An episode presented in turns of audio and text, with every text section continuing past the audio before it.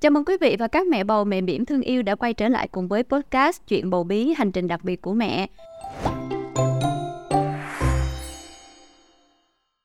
Và quý vị có thể đón theo dõi những tập trước của podcast này cũng như là theo dõi thêm những tập sắp tới thông qua YouTube nè, cũng như là Facebook fanpage hoặc là TikTok của Fast Baby Việt Nam nhé. Và xin được gửi lời cảm ơn đến Fast Baby à, đã đồng hành cùng với chuỗi podcast này. Và ngoài ra thì chúng ta cũng có thể là tìm hiểu thêm những dòng sản phẩm thông minh đến từ phía Fast Baby Việt Nam như là máy hút sữa, máy tiệt trùng, à, các loại máy đa năng sẽ hỗ trợ tốt hơn cho các mẹ bầu và mẹ bỉm trong quá trình là nuôi con. Đặc biệt hơn cả đó chính là nuôi con bằng sữa mẹ. Và quay trở lại cùng với podcast ngày hôm nay đó chính là một gương mặt quen thuộc với tất cả chúng ta, bác sĩ sữa mẹ Lê Ngọc Anh Thi. Xin được gửi lời chào bác sĩ ạ. À. À, chào Khanh và chào tất cả các ông bố bà mẹ bỉm sữa đang theo dõi podcast. Dạ, à, bác sĩ Anh Thi ơi, hôm trước á, thì chúng ta cũng đã có một buổi để trò chuyện với nhau về cái yếu tố đó chính là kích sữa ngay sau sinh và ở trong giai đoạn vàng. Tuy nhiên là thực ra thì cái hành trình mà nuôi con bằng sữa mẹ nó đâu chỉ là kéo dài chỉ trong một tuần trong giai đoạn vàng đâu mà còn có cả một cái hành trình dài sau đó nữa. Cho nên là chúng ta hãy nói với nhau về cái vấn đề đó chính là kích sữa mà sau giai đoạn vàng đi ạ. À, có nghĩa là có những mẹ uh, đã không tận dụng được cái giai đoạn vàng để giúp cho mình đủ sữa và sau đó là bị thiếu sữa và thể phải thêm sữa công thức cho con.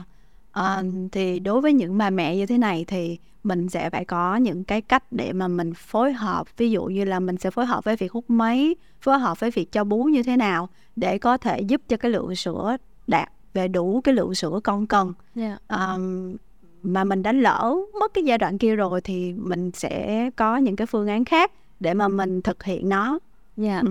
À, Kiều Khanh nhận thấy thì đa phần là các mẹ đã bỏ lỡ cái giai đoạn vàng thường sẽ là uh, các mẹ gặp một cái khó khăn gì đó mà trong một tuần đầu tiên ví dụ như là sau sinh mổ bị quá đau hoặc là có những cái biến chứng trong quá trình sanh chẳng hạn uh, hoặc là các mẹ bị tách ra với con cho nên là không thể nào mà có cái sự kích sữa ngay và kịp thời trong giai đoạn vàng được. Thì cái lúc này á thì đối với các mẹ mà phải đối mặt với những cơn đau như vậy thì thường là nó cũng song hành với lại sự căng thẳng nè bác rồi stress. Ừ, cũng lo lắng là tại sao các mẹ khác thì có sữa cho con mà mình thì tới bây giờ vẫn chậm sữa. Ờ, à, thậm chí là gọi mãi mà sữa chưa về. Thì lúc này lời khuyên dành cho các mẹ bỉm gặp tình trạng này là gì ạ? Những lúc này thì người mẹ nên bình tĩnh và tìm hiểu những cái kiến thức đúng từ những nơi uy tín à, để mình có thể áp dụng. Uh, ví dụ như là tìm hiểu những cái lịch hút sữa như thế nào phù hợp với bản thân tìm hiểu xem coi là cái cách hút sữa như thế nào là đúng từ những cái nguồn thông tin uh, chính xác mà để mình bớt hoang mang đi với lại thường nhá là sau khi sinh xong các mẹ thường sẽ stress và có những mẹ trầm cảm và có những mẹ hay khóc nữa. Ờ, thì các mẹ sẽ phải kiếm những cái cách làm sao giúp cho mình bình tâm hơn. Và nếu như mà trong cái podcast ngày hôm nay có những bà nội bà ngoại cùng nghe hoặc là có những ông bố cùng nghe thì cũng mong là những người thân xung quanh bà mẹ đừng đặt áp lực lên bà mẹ quá lớn. Ví dụ như là nhiều người cứ hỏi là ủa đủ sữa chưa? Sao mà uh, không có chịu ăn uống gì vào để cho đủ sữa vậy. Thì những cái câu hỏi đó nó vô tình nó làm cho bà mẹ thêm áp lực và thêm buồn bã và có những mẹ là ngày nào cũng khóc. Gặp bác uh, bác tới nhà tư vấn cái thế là khóc từ đầu buổi tới cuối buổi luôn. Nhiều khi bác tới tư vấn cho các mẹ mà giống như mình là bác sĩ tâm lý luôn á. Và mình phải nói chuyện với cả ông bố cả bà nội bà ngoại. Nên uh, những mẹ mà đang không đủ sữa thì mong là những người thân trong gia đình hãy hỗ trợ mẹ bằng cách là đừng nói thêm vào đừng làm cho bà mẹ thêm stress thêm căng thẳng nữa. Và mẹ sẽ phải bình tĩnh tìm hiểu cái phương cách kích sữa vẫn kích sữa kịp. Nên đừng quá lo lắng nếu mà mình làm đúng phương pháp thì sữa vẫn sẽ về. Dạ. Yeah. À, vậy thì cái vấn đề của cái việc đó chính là tìm hiểu và chuẩn bị trước nền tảng kiến thức để có một cái những cái phương án tốt nhất à, mặc dù là có nhiều tình huống hoàn toàn có thể xảy ra khi mà mình đã thực chiến rồi. À, tuy nhiên là cái vấn đề này thì không chỉ là dành riêng cho các mẹ bầu mẹ bỉm đâu mà cũng như bác sĩ đã chia sẻ đó thì những người đồng hành những người thương của các mẹ bầu mẹ bỉm thì cũng nên là mình uh, góp phần mình tham gia vào cùng trong cái quá trình là tìm hiểu kiến thức này. Và vậy thì sẽ có những cái kiến thức nào sẽ có những cái nền tảng nào mà các mẹ bầu mẹ bỉm cũng như là gia đình nên cần tìm hiểu và chuẩn bị trước để cho cái giai đoạn này đỡ bỡn đỡ và lo lắng thưa bác? À, thứ nhất là mình phải hiểu cái cơ chế tạo sữa yeah. Dạ. mình hiểu đúng cái cơ chế tạo sữa thì mình mới không áp dụng sai à, thì như cái podcast trước mình cũng có nói về cơ chế tạo sữa rồi yeah. Dạ. thì có lẽ là vẫn nói lại sơ qua về cơ chế tạo sữa vì nó là cái nền tảng quan trọng cho cái việc kích sữa thì mình cũng phải hiểu là cái nang sữa nó chứa sữa và muốn cơ thể hiểu là phải tạo bao nhiêu sữa cho con thì phải lấy sữa ra khỏi nang sữa liên tục nếu mình cứ để sữa ứ ở trong ngực thì cơ thể sẽ hiểu là em bé không cần và nó sẽ lại giảm sữa mất thôi. Và cái quá trình kích sữa nó sẽ không có hiệu quả. Nên là uh, các mẹ sẽ thấy là tại sao em bé của mình mới sinh ra cứ hai ba tiếng nó bú một lần. Thì cái việc hai ba tiếng bú một lần nó sẽ giúp cơ thể hiểu em bé đang cần liên tục để mà nó tiếp tục tạo sữa. Vậy thì khi mà mình kích sữa mình sẽ phải lấy sữa ra liên tục cũng mỗi hai ba tiếng một lần luôn. Bằng nhiều cách bằng cách hút sữa hoặc là bằng cách là kết hợp cho bé bú, mình sẽ xen kẽ với nhau thì một tí xíu, mình cũng sẽ bàn sâu thêm về cái lịch hút sữa hoặc là cái cách phối hợp cho bé bú trực tiếp như thế nào để mình có thể kích sữa được một cách hiệu quả. Yeah.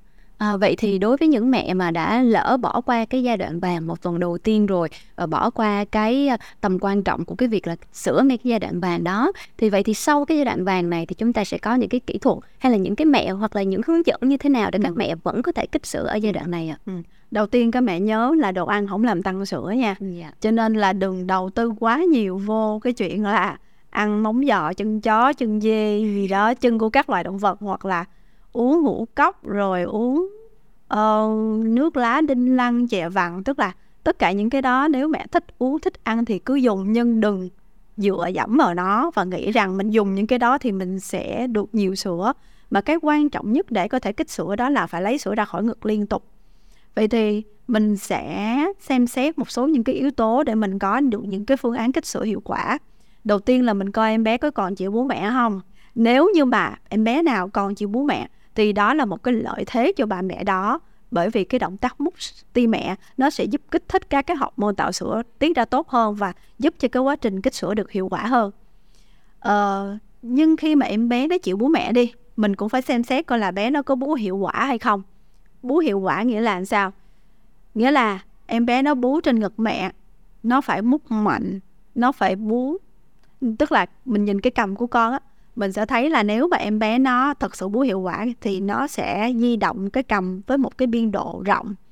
Còn nếu như mà em bé nó bú mà nó chỉ nhấp như vậy có nghĩa là nó đang bú để trấn an hoặc là vì nó ngủ chứ nó không bú hiệu quả. Vậy thì với một cái bầu ngực mà một cử mẹ chỉ hút được khoảng 10 ml cho tới 20 ml tức là với một cái lượng sữa quá ít thì em bé bú nó sẽ rất là dễ ngủ. Yeah. khanh biết tại sao không À, tại vì bé chỉ bú được cái lượng sữa đầu mà nó khá là nhiều à, à, những cái chất làm cho bé buồn ngủ phải không ạ? Không đâu, tại vì lúc này sữa ít lắm nên bé nó bú một xíu là tới sữa sau rồi. Dạ. Khanh có để ý là bé ngậm ti giả bé rất là dễ ngủ không? Dạ. Tại sao vậy? Là do cái cách thức bé bú lúc này giống như cái động tác trấn an. Đúng rồi. Vậy thì khi cái bầu ngực của bà mẹ ít sữa quá thì sao? Thì có phải là bé bú một tí thôi là bắt đầu sữa nó xuống rất chậm không? Dạ. Nó giống ngậm ti giả không? Dạ. Thì nếu mà sữa xuống chậm quá, em bé sẽ giống như ngậm ti giả và nó sẽ rất là dễ ngủ. Dạ. Và nếu nó cứ ngậm theo cái kiểu như vậy thì nó có lấy sữa ra hiệu quả không? Không. Vậy thì bà mẹ có cho bú lâu một tiếng cũng không tăng sữa được. Yeah. Nên có một số mẹ nói với bác là một tháng nay em cứ cho con bú cả tiếng hơn nhưng mà lúc nào cũng phải thêm một cái lượng bình y chang như là nó không không bú mẹ vậy đó. Ví dụ như là, cử nào mà em không cho nó bú mẹ, em thêm cho nó, em cho nó bú bình 90 ml bữa nay em ráng em ôm con bú cả tiếng đồng hồ, nó cũng bú 90 ml có nghĩa là nguyên cái quá trình bú mẹ nó không hiệu quả gì cả. Vậy thì nếu mà ngực mình đang ít sữa quá, mình sẽ có nguy cơ là mình vừa mất thời gian mà lại không hiệu quả. Thì trong những cái tình huống mà em bé một là em bé không hợp tác với bố mẹ tức là nó bú bình hoàn toàn luôn. Hoặc là nó bú mẹ không hiệu quả. Nó bú một tiếng, nhưng mà nó chỉ bú mạnh được khoảng 10 phút. 50 phút còn lại nó ngủ không. Vậy thì mình sẽ không kích sữa bằng em bé đâu. Mình sẽ kích bằng máy trước. Mình kích bằng máy cho tới khi nào cái lượng sữa của mình nó tăng lên nhiều hơn. Thì khi mà lượng sữa nó dồi dào hơn, tự động em bé nó sẽ bú tỉnh hơn. Vì sữa nó sẽ xuống nhiều hơn và nó giúp cho em bé tỉnh táo để bú hơn. Thì lúc đó mình sẽ chuyển qua mình cho bé bú nhiều còn những mẹ mà đang kích cỡ khoảng 10 ml 20 ml một cử thì các mẹ sẽ chịu khó nha là phối hợp hút bằng máy khoảng 8 lần một ngày cộng với lại việc cho bé bú mẹ trực tiếp. Tuy nhiên là cái thời gian mà cho bé bú mẹ trực tiếp mình sẽ không cho bú một tiếng mà mình cho bú khoảng 15 20 phút thôi để duy trì cái việc bú mẹ. À, bác ví dụ như là một cái lịch hút sữa 8 lần một ngày có nghĩa là 3 tiếng mình hút một lần đúng không? Thì các mẹ có thể hút 0 giờ 3 giờ 6 giờ 9 12 15 uh, 18 21 là 8 lần. Yeah. nhưng mà 0 giờ 3 giờ hút như vậy rất là mệt đúng không? Thì thường bác sẽ hướng dẫn các mẹ là ban đêm có thể ngủ dài một tí xíu ví dụ 0 giờ 4 giờ hoặc là 0 giờ 5 giờ hút. Nhưng bù lại ban ngày sẽ có những cái cử 2 tiếng mình hút một lần.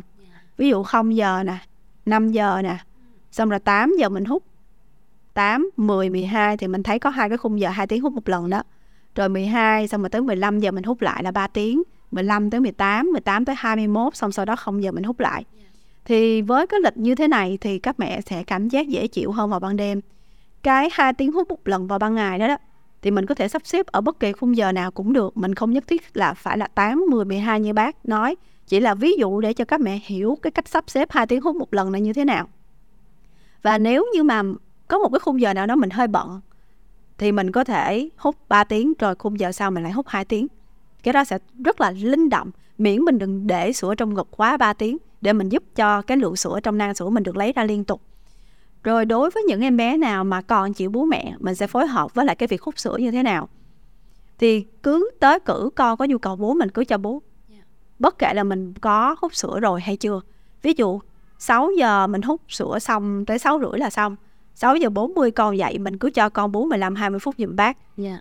Mình đừng nghĩ là mình mới hút sữa xong vẫn còn giọt nào. À, vẫn sữa nó vẫn ra tiếp. Yeah. Sữa vẫn ra tiếp bởi vì sữa nó sẽ tiết liên tục chứ không phải là hai ba tiếng nó mới đổ về một lần. Yeah. À, và cái việc mà tiếp tục duy trì cho bú như thế sẽ giúp cho em bé một là nó kích sữa cho mẹ nó. Yeah. Hai là nó sẽ giảm bớt cái nguy cơ nó bỏ tim mẹ. Nếu mẹ nào mà nghĩ là con bú không hiệu quả thôi, không cho bú nữa uh, mà chỉ ôm mấy hút thôi thì một thời gian sau bé nó bỏ tiền mẹ luôn. Nên kinh nghiệm của bác là nếu mà mẹ đang ít sữa quá uh, hoặc là em bé hoàn toàn không tiêm mẹ luôn thì mình có thể kích bằng máy. Bé nào còn chịu tiêm mẹ thì cứ tới cửa bú mẹ cứ cho bú một tí xíu 15 20 phút cũng được để duy trì cái chuyện bú mẹ hay quá ạ à. à, đối với lại các mẹ bỉm mà chúng ta có gặp khó khăn trong vấn đề đó chính là kích sữa sau giai đoạn vàng thì chúng ta có thể là ghi nhận cái ý kiến cái hướng dẫn vừa rồi của bác sĩ anh thi cũng như là chúng ta có ghi chép lại hoặc là và chúng ta có thể là dễ dàng để bám theo cái lộ trình này. Và chúc cho các mẹ sớm thành công được với cái quá trình đó chính là kích sữa sau giai đoạn vàng nhé và nếu như mà chúng ta còn cần thêm sự hỗ trợ như là lựa chọn một chiếc máy hút sữa đặc biệt là máy hút sữa rảnh tay thì cũng có thể thêm khảo thêm tại website của Fast Baby Việt Nam. Tại đây sẽ có những sự lựa chọn về dòng máy hút sữa với à, thiết kế rất là thông minh đi kèm với màn hình led nè và các à, nút bấm tích hợp để chúng ta dễ dàng luân chuyển giữa các chế độ hút khác nhau hỗ trợ cho các mẹ tốt hơn trong giai đoạn nuôi con bằng sữa mẹ nhé. Dạ quay trở lại cùng với chủ đề của tập podcast ngày hôm nay á thì nếu như trong trường hợp đó chính là mẹ chỉ thiếu một chút xíu sữa thôi bác và em bé thì vẫn chịu hợp tác với mẹ trong việc là bú trực tiếp thì lúc này cái cách thức kích sữa nó có khác gì không ạ? À, nó sẽ khác đó cái cách hút sữa mà mình mới vừa bàn là dành cho những em bé không chịu bú mẹ. Yeah. hoặc là mẹ thiếu sữa nhiều quá. Trong trường hợp là mẹ không có đủ can đảm để cắt hết các cử bình thì mẹ có thể là bổ sung bình cho con nhưng mà giảm cái lượng lại. Ví dụ như là mẹ đang phải bổ sung thêm cho con còn hai bình một ngày thôi mỗi bình là mẹ bổ sung 80 ml thì bây giờ mẹ sẽ chọn một cử mẹ cắt bình trước. Thì cái cử mà mẹ cắt bình một là mẹ có thể cắt hẳn cái bình đó luôn hoặc là mẹ có thể giảm xuống còn 50% cái lượng sữa đó thôi là 40 ml thôi. Sau mẹ duy trì khoảng 2, 3, 4 ngày cái mẹ cắt luôn cái bình đó. Cắt được một bình mẹ lại tiếp tục cắt tới cái bình thứ hai. Đó thì đó cũng là một cái cách để giúp cho mẹ tăng lượng sữa bằng cách là ôm bé bú nhiều. Và khi mà mẹ cắt một nửa bình đó thì khi mà bé nó bú hết cái nửa bình đó thì nó vẫn còn thiếu đúng không? Thì mẹ lại tiếp tục ôm bú cho tới khi nào bé no thì thôi. Thì thông thường cơ thể mình sẽ mất một vài ngày để nó tăng cái lượng sữa đó còn trong một cái tình huống nữa là uh, mẹ muốn phối hợp với máy hút sữa. Tức là mình thiếu chừng khoảng một trăm rưỡi hai trăm ml ờ, và mình phối hợp thêm với máy hút sữa bằng cách là mình cho bạn bú mẹ xong. Sau đó mình hút sữa thêm sau mỗi cử bú của con để mình kích thêm. Hoặc là một số mẹ không thích dùng máy hút sữa bởi vì cứ đụng tới máy hút sữa là một nỗi ám ảnh vì bị đau chẳng hạn.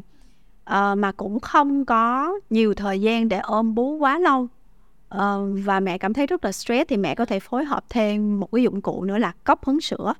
Nghĩa là cứ mỗi lần em bé bú bên này mình hứng cốc hứng sữa bên kia. Yeah. mọi người đừng nghĩ là mọi người cứ nghĩ là em đâu có dư sữa đâu mà dùng cốc hứng sữa đúng không? Ờ, sữa em còn không đủ cho con nữa và em hứng làm sao nó ra nhưng mà nếu mà mình phối hợp với lại cái động tác bú mút của em bé ở bên này nó giúp kích thích cái phản xạ xuống sữa thì mình vẫn có thể thu được một cái lượng sữa ở cái ngực bên còn lại nhờ vậy theo thời gian thì có khả năng là cái lượng sữa nó sẽ tăng. Và bác cũng đã có nhiều trường hợp nhé là mẹ kích sữa bằng máy không tăng. Nhưng khi có phối hợp thêm với cốc hứng sữa thì sau đó sữa mẹ lại tăng lên và có những mẹ đủ sữa luôn khi dùng cốc hứng sữa. Nên mình sẽ có rất là nhiều các cái phương án để cho các mẹ lựa chọn. Bác sẽ tổng kết lại những cái phương án mà các mẹ có thể áp dụng. Yeah. Dạ. một có thể cắt bình hoàn toàn nếu mà lượng sữa thiếu ít thôi ôm bú một trăm phần trăm hoặc chủ động giảm bớt cái lượng sữa mà mình thêm từ bình cho con sau đó ôm bú thật nhiều yeah. hoặc cho bú xong hút sữa thêm sau mỗi cử bú của con trong trường hợp thiếu sữa nhiều quá mình phải kích bằng máy là chính thì mình sẽ hút một ngày 7 cho đến 8 lần yeah. để mình giúp cho cơ thể hiểu là cần phải tăng sữa phối hợp em bé bú xen kẽ trong những cái cử hút đó. Dạ. Yeah. Rất là hay luôn ạ. À. Ngay cả cái mẹo mà dùng cốc sữa thì phải nói là lần đầu tiên Kiều Khanh biết là đây cũng có thể xem như là một cái mẹo để giúp cho các mẹ có thể là phối hợp luôn trong cái quá trình là mình kích sữa thêm. Trong cái trường hợp là mình chỉ thiếu một tí xíu sữa thôi, dành cho bé nhà mình à, và nếu như mà đã áp dụng những cái hướng dẫn cũng như là chia sẻ từ phía bác sĩ anh Thi và các mẹ thành công nha và lúc này thì sữa là đủ cho bé bú rồi nè rồi sau đó có thể là dư giả ra một tí xíu thì lúc này chúng ta sẽ cần phải cân nhắc đến cái yếu tố đó chính là lúc này bảo quản sữa như thế nào để cho hiệu quả Ừ.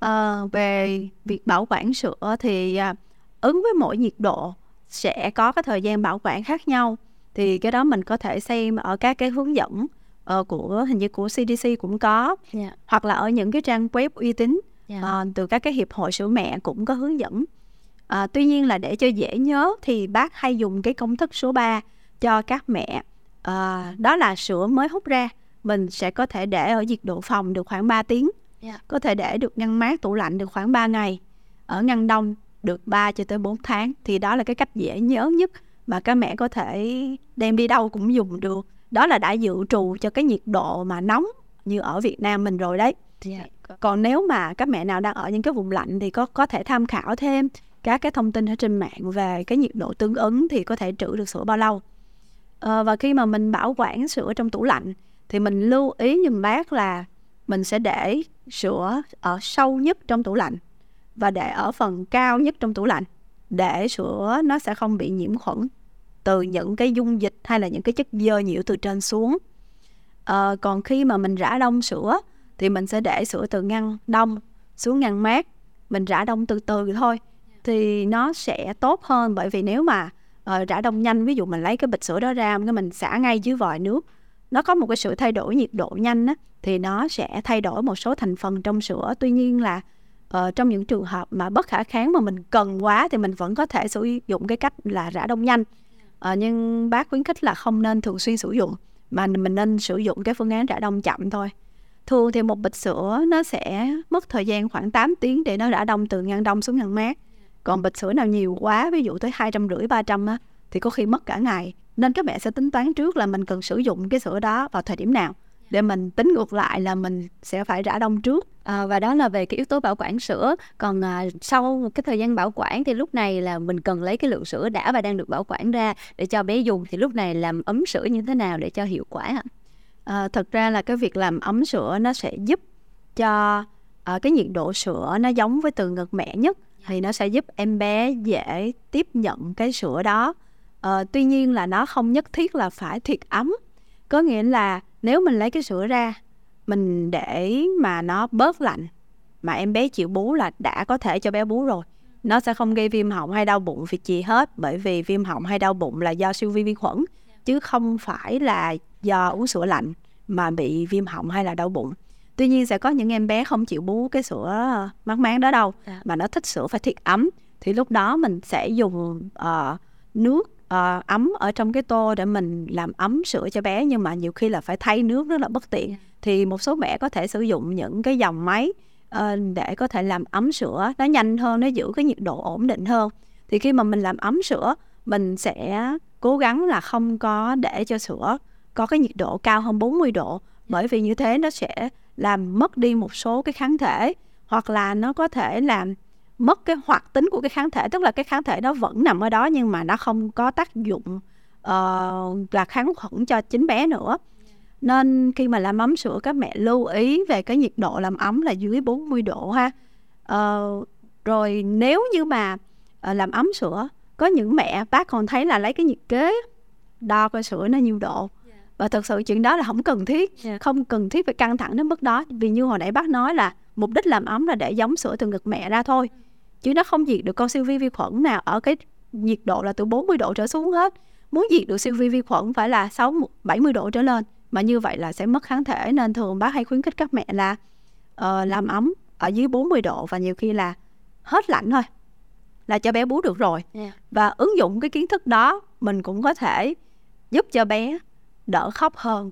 Tại vì mỗi lần hâm sữa tôi nó khóc nghe rất là sốt ruột đúng không yeah, đúng. mà đợi sữa nó nóng đúng với cái nhiệt độ cần thiết thì phải dỗ nó yeah. ờ, và nếu mình áp dụng cái kiến thức này mình chỉ cần nó hết hết lạnh bớt lạnh hơi ấm ấm là cho bú được liền bé sẽ không phải đợi lâu Dạ, à, nói đến đây thì Kiều Khanh cũng rất là muốn chia sẻ đến các bố các mẹ đó chính là Fast Baby Việt Nam thì cũng có rất là nhiều những cái dòng sản phẩm mà sẽ hỗ trợ được cho chúng ta trong những cái khúc này. Ví dụ như là chúng ta có thể tham khảo để tìm hiểu thêm về cái dòng sản phẩm là máy làm ấm sữa của Fast Baby. Ngoài ra thì để sử dụng cho quá trình đó chính là tiệt trùng các dụng cụ hút sữa này hoặc là tiệt trùng bình sữa trước khi cho bé sử dụng thì Fast Baby Việt Nam còn có dòng sản phẩm đó chính là máy tiệt trùng UV Fast Baby đã được SGS chứng nhận hiệu quả diệt khuẩn lên đến 99,99% 100%. Cho nên là nếu như mà các bố các mẹ quan tâm thì có thể tham khảo thêm tại website của Fast Baby Việt Nam nhé. Và quay trở lại cùng với lại nội dung của podcast ngày hôm nay ạ. À, thì trong cái quá trình đó chính là kích sữa nhưng mà trong giai đoạn vàng ở tập podcast trước á, thì chúng ta cũng đã có nói đến cái phương pháp da kề da. Thì tuy nhiên là trong cái quá trình mà kích sữa mà sau giai đoạn vàng thì da kề da có đóng vai trò nào trong cái quá trình này không ạ? Nó sẽ đóng vai trò quan trọng nếu bé của mình đang có dấu hiệu muốn bỏ ti mẹ à, vì mình cũng hiểu là cái động tác bú mẹ trực tiếp nó sẽ giúp cho uh, cái quá trình tiết sữa với kích sữa nó hiệu quả hơn rất là nhiều. À, vậy thì nếu mà bé đã có xu hướng thích cái bình hơn và có vẻ như là chê ti mẹ thì mẹ sẽ dành nhiều thời gian để ấp con tức là để cái mặt của con tiếp xúc với ngực trần của mẹ. À, thì cái da kỳ da đó nó sẽ hỗ trợ cho em bé hợp tác hơn với bú mẹ nè. Như vậy sẽ tăng cái tỷ lệ thành công khi mà kích sữa ờ, giá kệ da ở đây không có nghĩa là mình phải lột hết đồ của con ra mà mình chỉ cần là lột cái áo của mình ra thôi để cho cái mặt em bé tiếp xúc trực tiếp với ngực mẹ. À, hoặc là những cái lúc mà mình vỗ lưng ở hơi cho con á thì mình sẽ áp cái mặt con vô trong ngực mẹ luôn ngực trần luôn nha chứ không có qua lớp áo. Hoặc là những cái lúc mà uh, có những bà mẹ cho cho con bú bình á thì có thể bế con ở tư thế mà uh, cho con bú trực tiếp á yeah. Dạ. xong rồi đưa cái bình vô để làm chi để cái mặt của nó áp vô ngực mẹ luôn yeah. Dạ. cũng là một cách quen hơi yeah. Dạ. hoặc là những lúc mà con cần được dỗ ngủ hay con được cần được trấn an mình vẫn có thể lột áo ra và mình ấp con tức là mình sẽ tạo mọi điều kiện để cho con tiếp xúc với lại ngực trần của mẹ thì cái quá trình đó nó sẽ giúp cho em bé đỡ bỏ thì mẹ hơn rất là hay luôn ạ à. và một lần nữa cảm ơn bác sĩ Lê Ngọc Anh Thi rất nhiều vì đã đồng hành cùng với lại podcast tập ngày hôm nay ạ à, và mong là ở với những cái kinh nghiệm mà bác chia sẻ thì các mẹ có thể thành công trong cái việc kích sữa cho bản thân mình ha một lần nữa xin được gửi lời cảm ơn đến Fast Baby Việt Nam đã đồng hành cùng với chúng tôi trong chuỗi podcast này và xin được gửi lời cảm ơn đến sự quan tâm theo dõi của quý vị. Xin chào tạm biệt và hẹn gặp lại ở những tập podcast tiếp theo nhé. Fast Baby đồng hành cùng mọi nhà chăm con chuẩn chuyên gia.